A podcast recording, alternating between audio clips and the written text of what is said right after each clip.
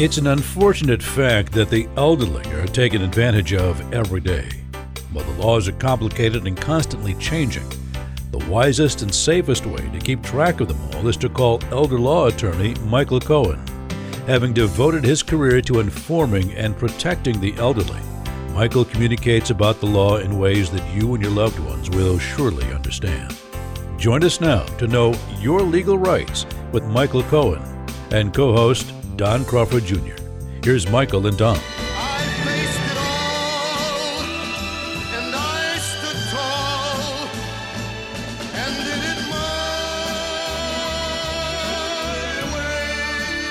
Dallas estate planning and Dallas elder law attorney Michael Cohen and I, the co-host of this great program, welcome you to another estate planning essential show, tirelessly committed to protecting your family, your assets, and you. Hello, Michael. How are you? Doing great, Don. How about yourself? I'm doing fine, thank you. Appreciate your time and the ensuing education that the listeners and I are going to realize over the next 30 minutes or so. And we discussed before the program uh, that topic, that concept that our wives and others try to tell us about all the time, which of course is the little things that we do in life and for them. And the same thing holds true for estate planning. It's those little things devil's in the details sometimes, whether it's uh, legislation from the president or the Senate or someone's will. And you want to make sure, typical great attorney that you are, that people realize that those little things really count.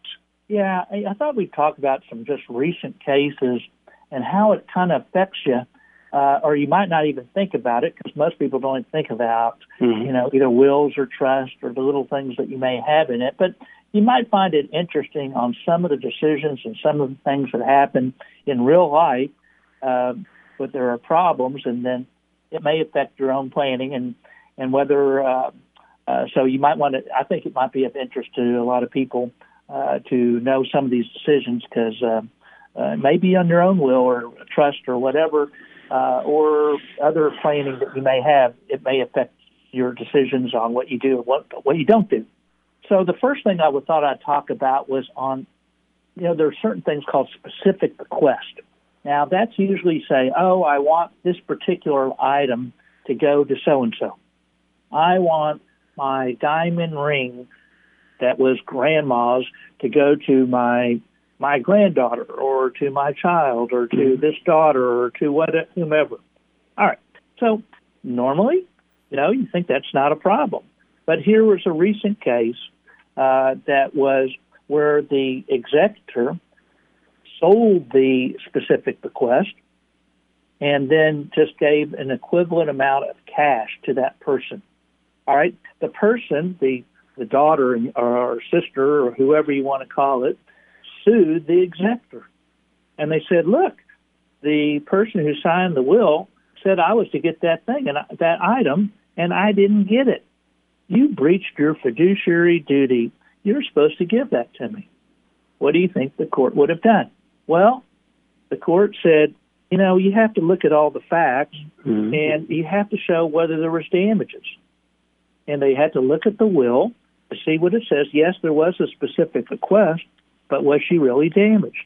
Sometimes you have to sell items because, oh, things may go up and down, values. It could be uh, whether it's precious metals or stocks or whatever. Uh, you know, there are certain things that you have to look at it, and and so what can what is an, a planner? What would you do? Uh, whether it's a family home, home or heirloom or whatever it may be, you might the the the attorney needs to specifically say, look, I want to make sure that the executor is limited to sell all the other things and pay all the other creditors uh, first before I have this specific to make sure that this specific bequest goes the way I want it. If you don't do that, the executor might be able to skate and be able to sell because there might not be damages. So they're going to look at the facts and they're going to look at the will before they make a decision. So if you have a specific bequest and you really want to make sure it goes to somebody, then the uh, attorney might want to put something in there to limit the authority of the executor uh, to make sure that that specific bequest uh, follows your wishes. Very interesting. Yeah, yeah. Now, a lot of people don't know what's personal property and real property. Personal property is just is real property is easy. That's real estate. Uh, personal property is different than is other things like mm-hmm. your, like those heirlooms or mm-hmm. but it also could include uh, things like stocks or bank accounts. Uh, now, but there's different types of personal property. There's tangible, which is like that we were just talking about the uh, family heirlooms, and then there's intangible, such as bank accounts and stocks. So there's two different types of of, uh, of personal property. So there was a case recently where he said, "I give all of my remaining household and personal property to one person, let's say. Well, it didn't say whether it was uh, stocks or bonds or just the household goods. So if you don't say tangible personal property, mm-hmm. then they're going to get all that stocks and bonds and other cash resources. So they're, they're, you're going to have to be careful when you have a when you say all my personal property, because normally people think of their their stuff, their when they think of personal property. I don't know if most people even think of what's personal property, even heard of the term personal property or not. Uh, in in the estate planning world, it's pretty common to say personal property or real property. Real property, of course, being real estate. So, uh, so you have to be careful because if you just use the term personal property, then there could be uh, somebody could sue and say, uh, contest the will and say, well, that all should be going, those stocks or bonds or whatever should all go to me because you only said personal property and didn't say it as tangible personal property. Another thing was somebody, an attorney made a mistake. I know that uh, uh, they said all my personal property goes to my son. Well, the daughter said, well, that meant all the real estate goes under, since he, the attorney failed to say about anything else about the real estate, and there was real estate, so the daughter sued. The daughter sued and said, well, that means that the, the since you didn't mention uh, real estate, that it goes by laws of intestacy. Laws of intestacy means without a will. And when you don't have a will, and let's say then and let's say you're not survived by a spouse, but you're survived by children, then your children generally get things equally. Well, okay, so she said, "Hey, you didn't mention anything. Uh, you only mentioned personal property, so that means that the real property should go by laws of intestacy, which means I get half the real estate, even though." She wasn't mentioned as a beneficiary. Luckily, or maybe not so luckily, uh, the hmm. attorney uh, for whoever the attorney was, uh, he was bold enough to step forward and say, you know what, I just cut and paste, and I just didn't put the word real property. I screwed up, and uh, uh, and so the courts reformed the will and said, no, the intent of the uh, the person who signed the will, the parent, was to go all to the son. Right. Uh, so, but you still have to be careful. So, uh, that was, I wonder, uh, uh, you know, he's lucky uh, that uh, he didn't get sued for malpractice. If he would have lost that case, then I think that he would have had liability uh, to by the son. But anyway, I, at least I wonder too if maybe there are judges sometimes who are tyrants and want to teach attorneys lessons and aren't accommodating and amenable and they say sorry dude you screwed up and they punish the attorney and therefore the client anyway yeah, I mean, they. I think the attorney does have has to be worried about stuff like that because yeah. if they make a mistake, yeah. well, you know, they made a mistake. I mean, at least he was, um, you know, humble. yeah, yeah, yeah. I mean, um, so he screwed up. I don't know. Yeah. You know, he he said, yeah, that was the intent was everything to go to the son, uh, and you know, so at least he's brave enough to do that. Right. It, it, it shows that you know, that he wasn't a very well. I shouldn't say that. I guess we all make mistakes, but yeah, uh, they didn't look at things very closely. I'll just say it that way. And yeah, and, he was honest, uh, but the cut and paste shortcut approach probably wasn't the best idea.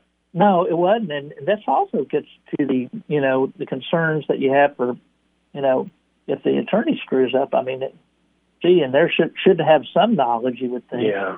Then what do you do if you're somebody doing your stuff yourself? right. You know, but anyway, so so I mean, there's so these different. You know, when you have um, something that's not clear, that's when there's always these different problems. Generally, yeah. uh, or uh, if something is, seems to be at least construed to be unfair, mm-hmm. that that's when uh, there's the arguments, and a lot of times uh, it's usually like on will contests. It's usually like uh, either lack of capacity or uh, undue influence. So there was a case which reminds me of a case where uh, there was a uh, somebody living with a significant other for decades. His will said, "All to my significant other." The siblings, the brothers and sisters, sued. They said, "She must have unduly influenced you."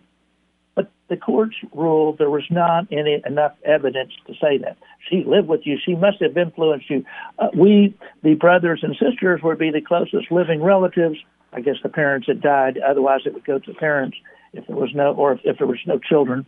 Um, and so we think that we should get it. But apparently, the court said that the that the siblings were just upset that they weren't included in the will and they sided with the significant other that there was no undue influence. But you see, people anybody could sue, it, but usually the reasons that they sue are for either lack of capacity or undue influence. We usually, when there's a question about capacity, then we usually have a doctor uh, who specializes in the mind sign an affidavit examining the person that was signing the will could say swear under oath that simultaneously or very close to the time that they signed the will that they uh, had sufficient mental capacity. Because a lot of times you uh, people might even just have lucid intervals. They may mm-hmm. know who the bounty of their affection is. Mm-hmm. But then there gets to be the question of is there undue influence still? So if, for example, that uh, significant other had been in the room with the person who passed and said, "You need to give everything to me, and nothing should go to your uh, your greedy uh, sisters," uh, then uh, that could have been an evidence of undue influence. And so, a lot of times, you'll we'll have the uh, if we the loved ones uh, or the ones who are the beneficiaries sometimes not be in the same room unless it's like a husband wife. But even then, it could be an issue uh, because the uh, because of the facts that um, you know, especially in second marriages. You know, mm-hmm. I think I, I think I may have told a case that happened uh, last year where we had a husband and wife who were going to do a revocable trust. It was a second marriage. Husband had been married the first wife for 50 years or so, but after his wife died, he married somebody who he went to high school with a long, long time ago, or maybe knew a long, long time ago.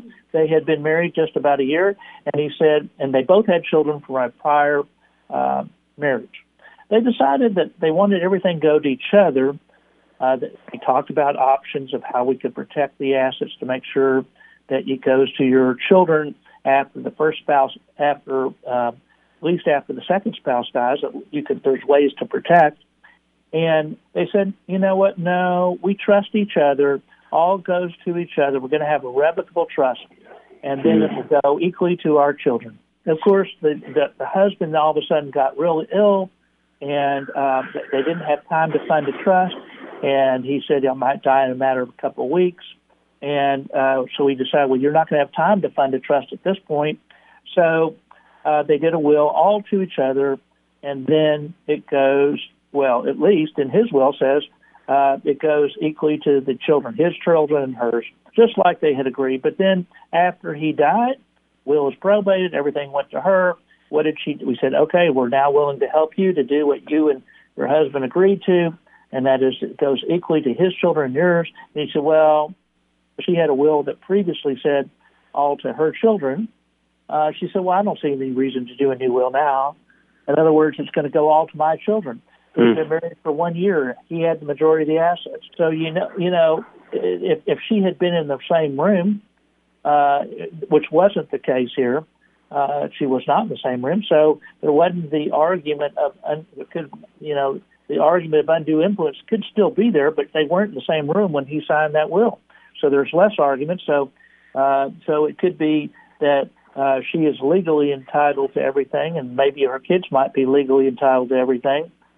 She may be morally corrupt and bankrupt, but the but legally she may have more to stand on.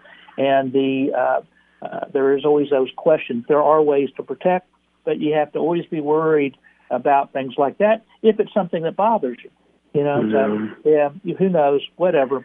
The you know, it's one of those things that you always have to worry about. Uh, but there'll always be the questions about undue influence.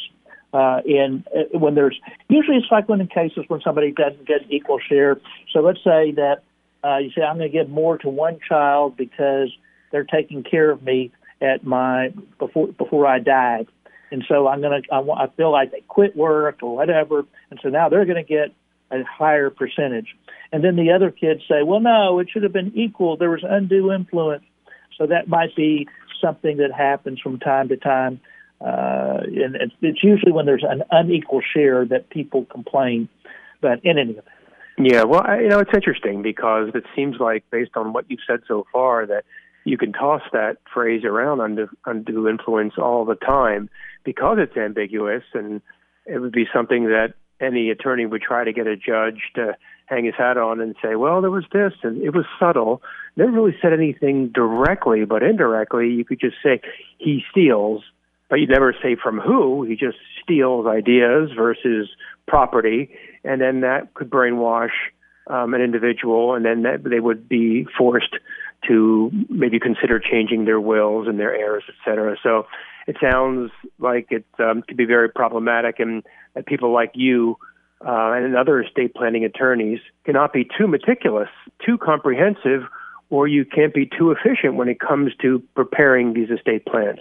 Yeah, I mean, you have to be. Uh, you know, it's the, the devil's in the details a lot of times yeah. because here we said about just little bitty things yeah. that you know, you, you know, is is a you know if you're out there and of course you're not going to be somebody's not going to if they're not an attorney they're not going to be thinking about these type of things right they just think of a will as a will or a trust as a trust mm-hmm. and they don't they're not going to think about but these little bitty things where it could be just a uh, could create a problem uh, remember years ago we talked about the person where uh, they said all to spouse and then equally to the children and one of the children thought that that wasn't fair and they contested the will so then that gets into the contest provisions, the will contest provisions mm-hmm. uh, that we often put in wills or trusts. Uh, so. And that's what my father has too. If, if you contest it, then you get nothing. And I think that's that's in of a lot of estate plans you have taught us and, and told us over the years. You've also taught us and told us that to ensure that your estate plan is ironclad or that you're receiving the right government assistance, whatever that's Social Security, veterans benefits, you name it, that they should attend a workshop of yours so they can ask a specific question about their individual circumstances.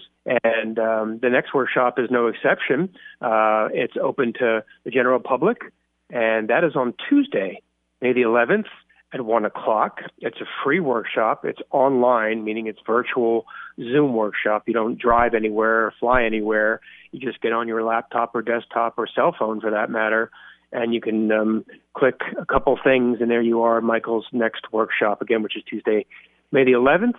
Michael, tell us about that estate planning essentials workshop, please. Now we ask people what they want to know. It's two hours, just like you said, for free. Mm-hmm. Just whatever questions that you might want to ask. It could be, and today we've been talking about some of the issues regarding wills, but it could be about trust. It could be about Medicaid. It could be about veterans benefits, like you said. Uh, this last workshop we had uh, uh, at the end of April uh, was uh, most of the questions, surprisingly, were not necessarily surprisingly, but a lot of times they'll be about Medicaid, long term care, whether somebody's in a nursing home. Uh, so, and how do you get the government to help pay for that care cost? I know that that hasn't been what we've discussed today, but you never know what the questions are going to be. Right. It could be about, you know, uh, the most recent you know, Biden proposals. We don't know what's going to eventually happen. Uh, it, it, it could so it could be somebody might ask about capital gains taxes or estate taxes or or or income taxes with IRAs or or uh, who knows what the corporate income tax. I don't think we've ever had questions on that, but mm-hmm. a lot of times there'll be questions maybe about.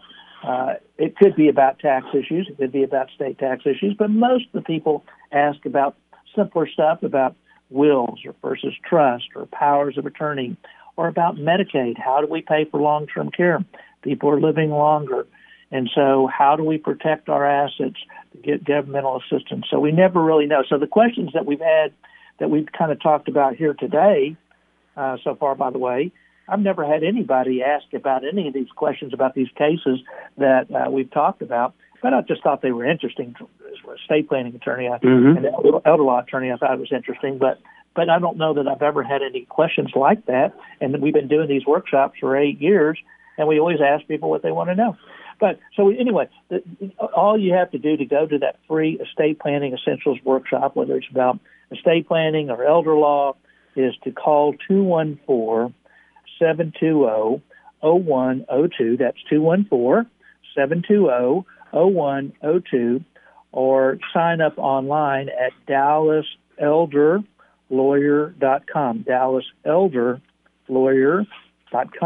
DallasElderLawyer.com. Great. This is an estate planning essentials program, and Michael is addressing estate planning itty bitty essentials uh, this afternoon um, during this program or this morning, depending upon when you're listening to the show. And Michael, we've got about five minutes left. Are there a few more things that people should be aware of?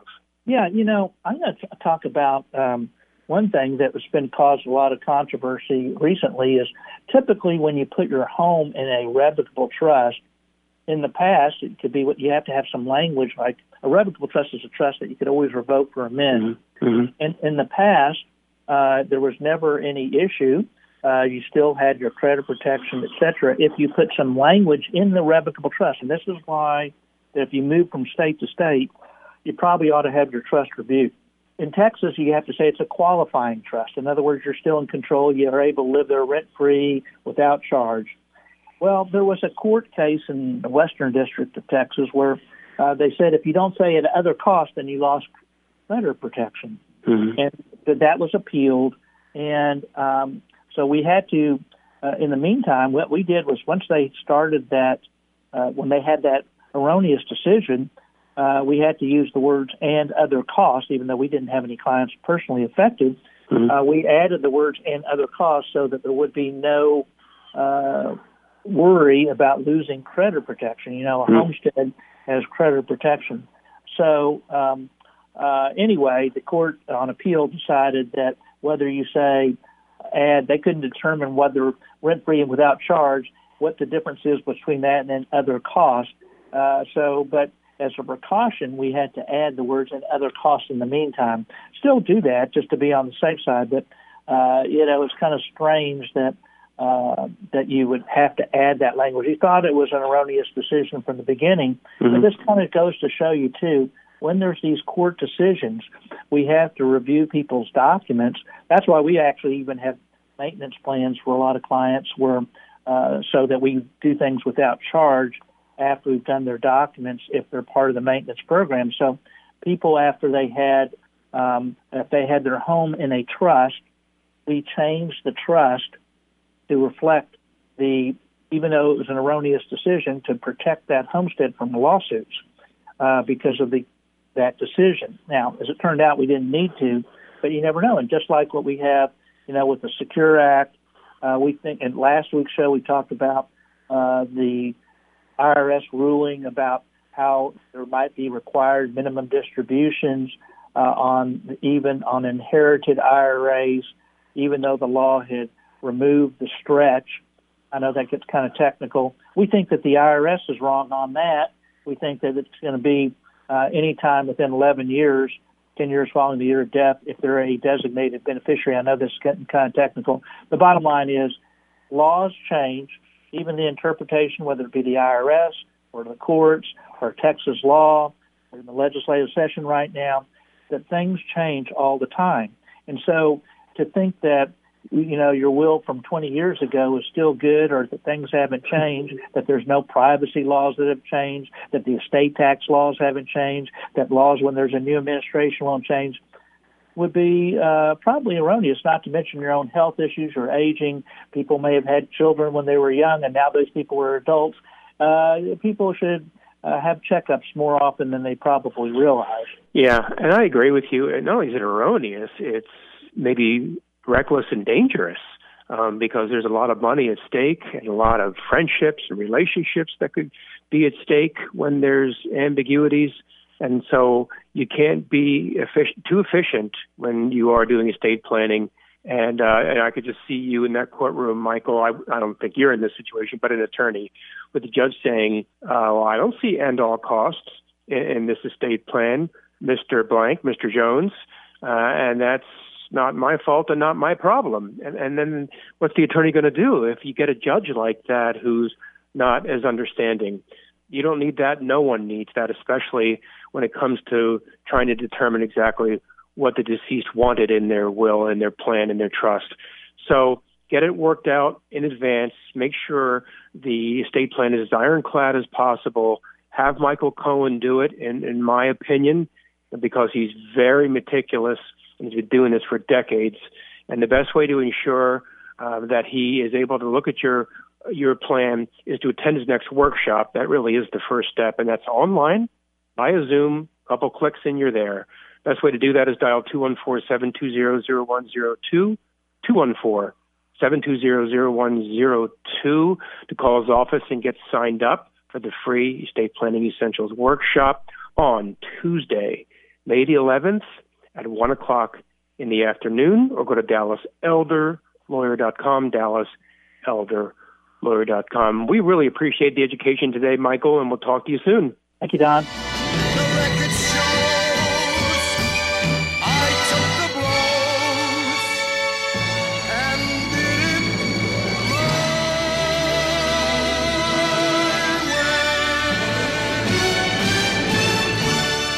Leading estate planner practicing law in Dallas, Texas for decades now, Michael Cohen is ready to educate you about the estate planning laws that can affect your family and you. The first step is to attend his next workshop by going to his website, which is dallaselderlawyer.com. That's dallaselderlawyer.com to sign up for that free estate planning essentials workshop. Or you can also call him by dialing 214 720 0102. That's 214 720 0102. A talk show host on 770 KAAM for six years, Michael Cohen is the person you want to evaluate and complete what could currently be a deficient estate plan. Make sure it is done your way and sign up for his next workshop today